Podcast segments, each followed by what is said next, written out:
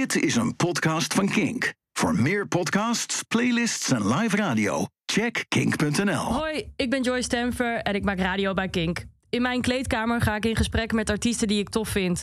Ik vraag ze de kleren van het lijf en neem jou mee tijdens dat gesprek.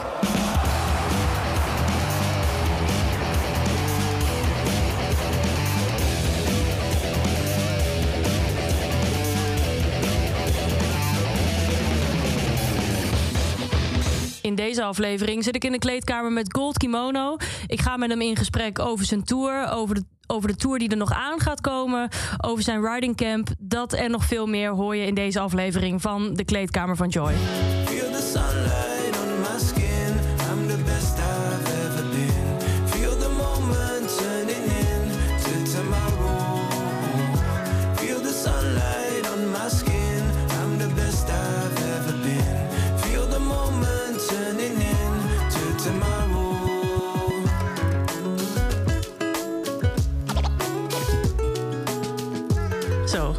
We zitten, althans, jawel. Althans jij zit, ik sta. Ja, heb ik ook een volumeknop? Dat vast wel ergens. Oh, ja. Check. Oh ja, staat al helemaal open. Kijk. Is net een soort soundcheck. Ik wil hem nog harder hebben namelijk. Nog harder? Ja. Is het zo slecht met je oren gesteld? Ik weet het niet. Ik heb een hele tijd geleden een keer zo'n maatje van mij. Oh, die speelt ook in mijn band trouwens. Ja. Gitarist. Zijn moeder die doet van die testen, weet je wel. Dit is een soort beter horen. Nee, niet voor slechthorenden, maar gewoon ik weet niet precies wat haar werk is, maar zij heeft daar haar baan heeft er iets mee te maken. En toen zeiden we een keer van laten we dat doen, dus lachen. Ja. En toen kwam ik achter dat we allebei een wat ze dan noemen een disco dip hebben. Dus dat betekent dat je heel erg, als muzikant, weet je, als je veel bloot wordt gesteld dan gewoon hard geluid natuurlijk, toch? Ja.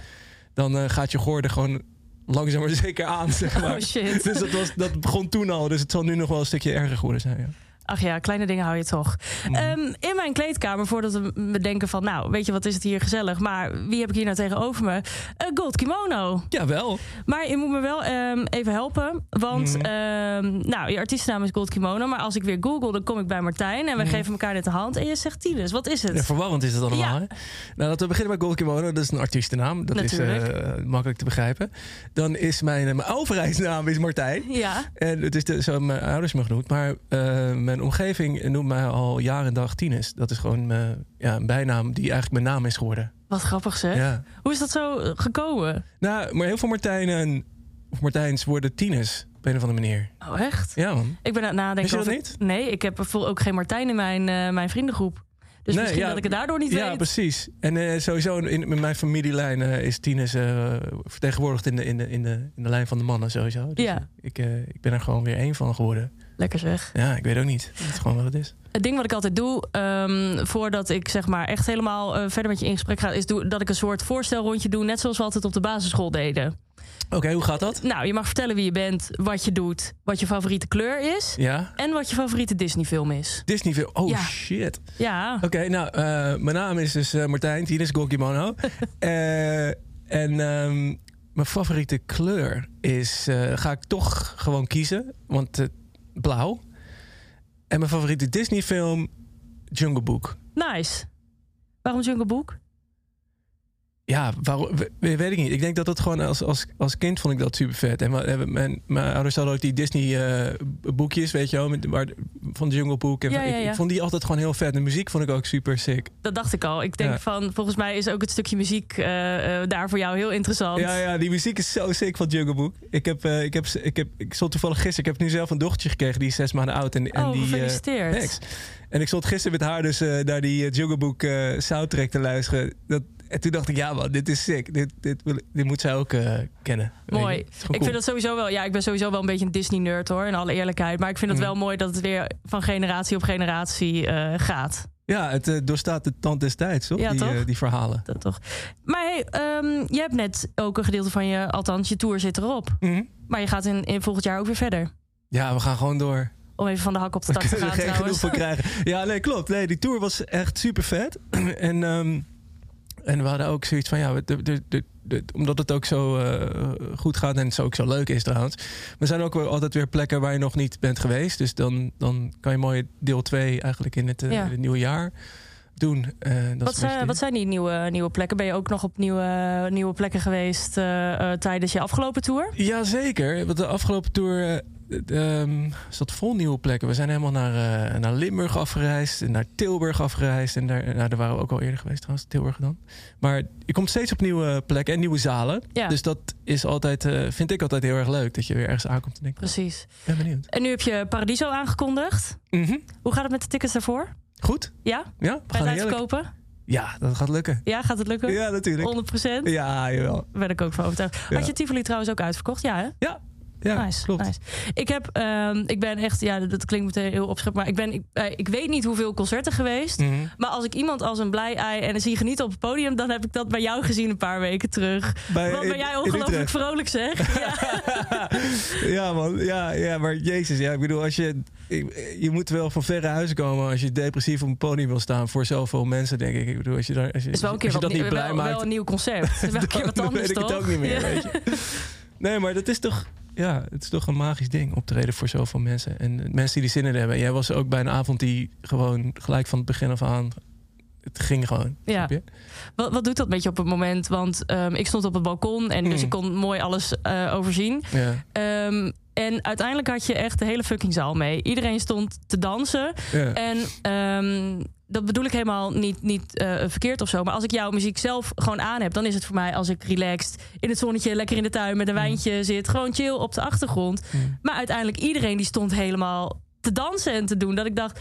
Holy shit, dat hele dansen, dat had ik er nog even niet aan toegevoegd. Ja, dat snap ik wel. Want dat kan ik wel begrijpen als je de plaat op die manier luistert. Want als je dat vertaalt naar een live setting... dan opeens is er een hele andere dynamiek, weet je wel. En brengen we ook zelf in de live set... natuurlijk stukken accentueren we of besteden we wat aandacht aan of weet ik veel. Dus het is zeker een andere ervaring. Maar de liedjes lenen zich supergoed voor live juist iets meer...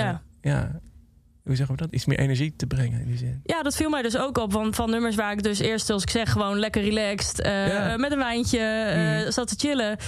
stond ik nu te zorgen dat ik nog net niet van het balkon afkukelde, zeg maar. Ja, dus dat vond ik heel grappig, dat inderdaad die dynamiek dan zo anders was. Ik vroeg me dus af, van hoe is dat voor jou live als je ziet dat mensen er zo op losgaan? Ja, zeker. Ik vind dat helemaal geweldig. Voor onszelf is dat ook een ervaring, weet je wel. Als je een nummer in de studio hebt en dan weet je ook nog niet... hoe die live valt, of hoe die live voelt, zeg maar. En veel van die liedjes had ik eigenlijk ook die verbazing van wow. En nog steeds, sommige liedjes, waarom ze op een bepaalde manier losgaan of niet, dat is nooit echt te verklaren. Ja. Dus dat ervaar je dan gewoon.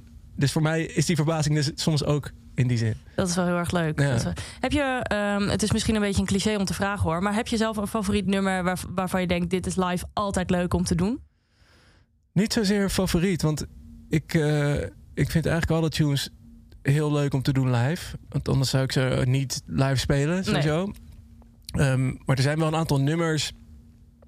die gewoon een momentum hebben door de plek in de set... waar ik wel naar uitkijk, weet je wel. Ja. En To Tomorrow is er eentje van geworden. Zeker deze tour, want het amazing gehalte bij die tune was echt insane. En de energie die daar loskomt. En dat is gewoon bijzonder...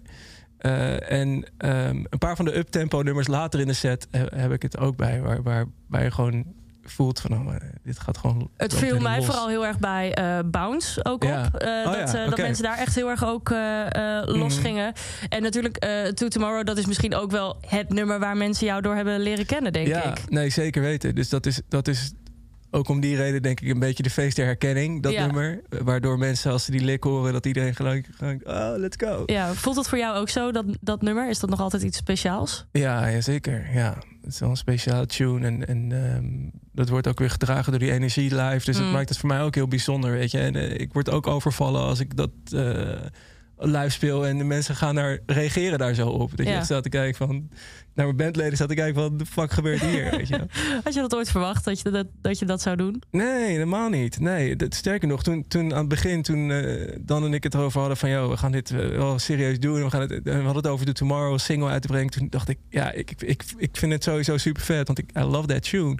Maar ik had honestly niet gedacht dat iemand het zou gaan draaien of zo. Ik dacht, dat zal net even te left of center zijn. Anders. Ja, nee, snap je? Dus soms heb je zelf een hele andere perceptie van iets en dan... ja, heb je het helemaal verkeerd. En dat is helemaal top in dit geval. Maar, dus je weet het nooit. Ik weet het nooit. Er is ook volgens mij wel heel veel op je pad gekomen, ook sinds die track uit is, toch? Ja, mega. Mega veel. Het is gewoon de afgelopen jaren is het gewoon helemaal gegroeid en gegroeid. En ja. Steeds weer, allemaal, ja, je komt steeds weer op nieuwe plekken. En leuk, nou, net als dit, weet je wel. Je komt gewoon, afgelopen jaar op Pinkpop, toch? Was het afgelopen jaar? Ja. Was het dit jaar? Afgelopen jaar, ja. Dit jaar afgelopen, dat bedoelde ik. Oh ja. 2023. Ja, precies. Ja, zeker. Ik ben blond, hè, dus dan krijg je dat. Nee, ik had ook nog een vraag wat betreft het nummer Does It Move You? Mm. Die vind ik op de een of andere manier altijd een beetje fascinerend vanwege de tekst. Don't change the world, but change your socks. Yeah. Hoe ben je daarop gekomen? Geen idee. De lijn Does It Move You hing bij Chris. Is een goede vriend van mij en producer. Die heel veel mij helpt met Gold Kimono en staf produceren. Ja. Dat hing in eerste instantie boven zijn bureaustoel in de studio. Dus ik zat in zijn studio altijd daar naar dat ding te staren. Naar dat Does It Move You. Mm. En dat was voor hem een herinnering van als hij naar de studio gaat van... hey, dat je blijft checken van wat ik aan het doen ben, voel ik het. Weet je? Dus daar begon eigenlijk bij mij die track mee. En toen begon het bij mij gewoon... mijn brein maakte daar gewoon van... wat het nu is geworden. En die lijn... Don't change the world, just change your socks... komt uiteindelijk... De boodschap is gewoon... weet je wel, probeer niet alles om je heen te vallen... maar verander het hier, weet je wel. Ja, bij jezelf. Ja, exactly. Ja. En dat vond ik wel een toffe lijn toentertijd. Dus vandaar dat ik hem in het nummer heb gedaan. Maar... Heb je dat zelf soms gehad? Dat je soms wat meer... hoe zeg je dat? Dat je soms wat te veel probeerde om maar het goed te doen voor de buitenwereld in plaats van voor jezelf? Nou, nee, zelf niet zo. Maar het is wel zo dat ik het juist veel om me heen zag of zo. Dat mensen... En daar maakte ik me vroeger ook wel meer schuldig aan. Dat je toch dingen om je heen begint te wijzen, weet je. Alsof het aan andere dingen ligt. Terwijl meestal ligt het gewoon aan jezelf of aan je eigen perceptie of hoe je ermee omgaat. Dus ik dacht, het is eigenlijk wel tof om dat een keer... Ja, om dat in dat nummer te verwerken, dat kwam gewoon zo tot stand. Ik weet ook niet precies waarom die lijn, die kwam gewoon in me op. Ik weet niet waar dat vandaan komt, weet je wel. Maar dat is ook weer het mooie eraan, dat ongrijpbare. Van, ja. Ik had het niet ergens gezien of zo. Het is gewoon, toch wel benieuwd wat voor sokken je aan hebt. Vandaag? Ja. Let's check. Oh, er staan bananen op, toch? Ja, een soort bordeauxrood en dan bananen. Ja. Nice. Snap je? Ik ga ook even kijken wat ik eigenlijk aan... Oh, ik ben helemaal niet zo lenig. Wacht even. 1, 2. Ups, met de aanloop. Oh, ik heb... Dat zijn bijna geen sokken. Nee, die zijn doorzichtig. Zijn van die halve? Ja, van die enkelsokken, maar die zitten nog onder mijn enkel. En ja, nou, precies. Ga ik even mezelf een kleine liesbreuk geven door mijn poot weer van de tafel af te halen. Dit jaar is ook je tweede album uitgekomen. Mm-hmm. Wat zijn de reacties? Tot nu toe positief. Ja? Ja. Ik heb... nou weet ik ook niet of mensen dat nou echt expliciet gaan laten weten... als ze het heel kut vinden. Dat je ineens een DM krijgt. Hey, hallo, wat een kut album. Wat doe je? Nee, maar ook tijdens de tour... na de show dan besteed ik altijd even wat tijd aan met gewoon mensen te kletsen... bij de merch stand, weet je wel. En daar veel positieve reacties gewoon. Ja, vet. Ja, ik vind zelf het nummer Something Out of Nothing vind ik heel erg vet. Mm-hmm. Het blijft ook altijd een beetje in mijn hoofd hangen. Maar dat komt door dat herhaaldelijke koordje op de achtergrond. Oh, ja, precies. Ik had hem toen straks in de auto nog even op. En ik kan hem bijna in mijn hoofd zingen. Vind je dat goed? Ik vind het helemaal goed. Yes. Het is ook een van mijn favoriete tunes, hoor, moet ik zeggen. Wat maakt het voor jou zo leuk? Ja, ik weet niet. Ik vind sowieso de manier waarop ik mijn stem gebruik... dat heb ik nog nooit eerder gedaan. Mm. Vrij laag en een soort van hier. Ja. En ik weet niet, ik vind de track gewoon heel vet. Ik vind gewoon de muziek ook heel tof. En het heeft zo'n soort vrijheid in zich. En alles wat het uitstraalt, dat vind ik gewoon nice of zo, die track. Ja, en wat ik ook altijd wel heel erg tof vind... is dat je ook gewoon het heel erg afwisselt met ook soms weer stukjes rap. Ja. Want je kan het behoorlijk snel... Ja, dat zit ook een beetje met DNA, weet je. Ik ben begonnen als rapper vroeger. Oh ja? En, ja. En dat is eigenlijk mijn entryway in zelf muziek maken. Was met een maatje van mij uit het dorp. Ja. Uit welk dorp? Ja, dat was gewoon alleen maar rappen, rapteksten schrijven en ja, dat. Dus dat zit altijd nog wel een beetje verborgen in mijn... Maar dan ben je toch eigenlijk wel weer een totaal andere weg ingeslagen. Ja, het is er natuurlijk af en toe wel tussendoor. Maar ik zou jouw muziek niet in een raphoekje zetten. Nee, zeker niet. Nee. En ik ben ook zeker niet goed genoeg als een rapper daarvoor. Of zo. Ik ben ook geen rapper geworden uiteindelijk. Maar het is wel iets wat... hiphop zit wel gewoon in mijn... mee eens. Ik denk juist dat die afwisseling ook wel goed werkt. Ja, ik denk het ook. Anders kan ik ook niet meezingen trouwens. Dat wordt heel lastig van. Ja, precies.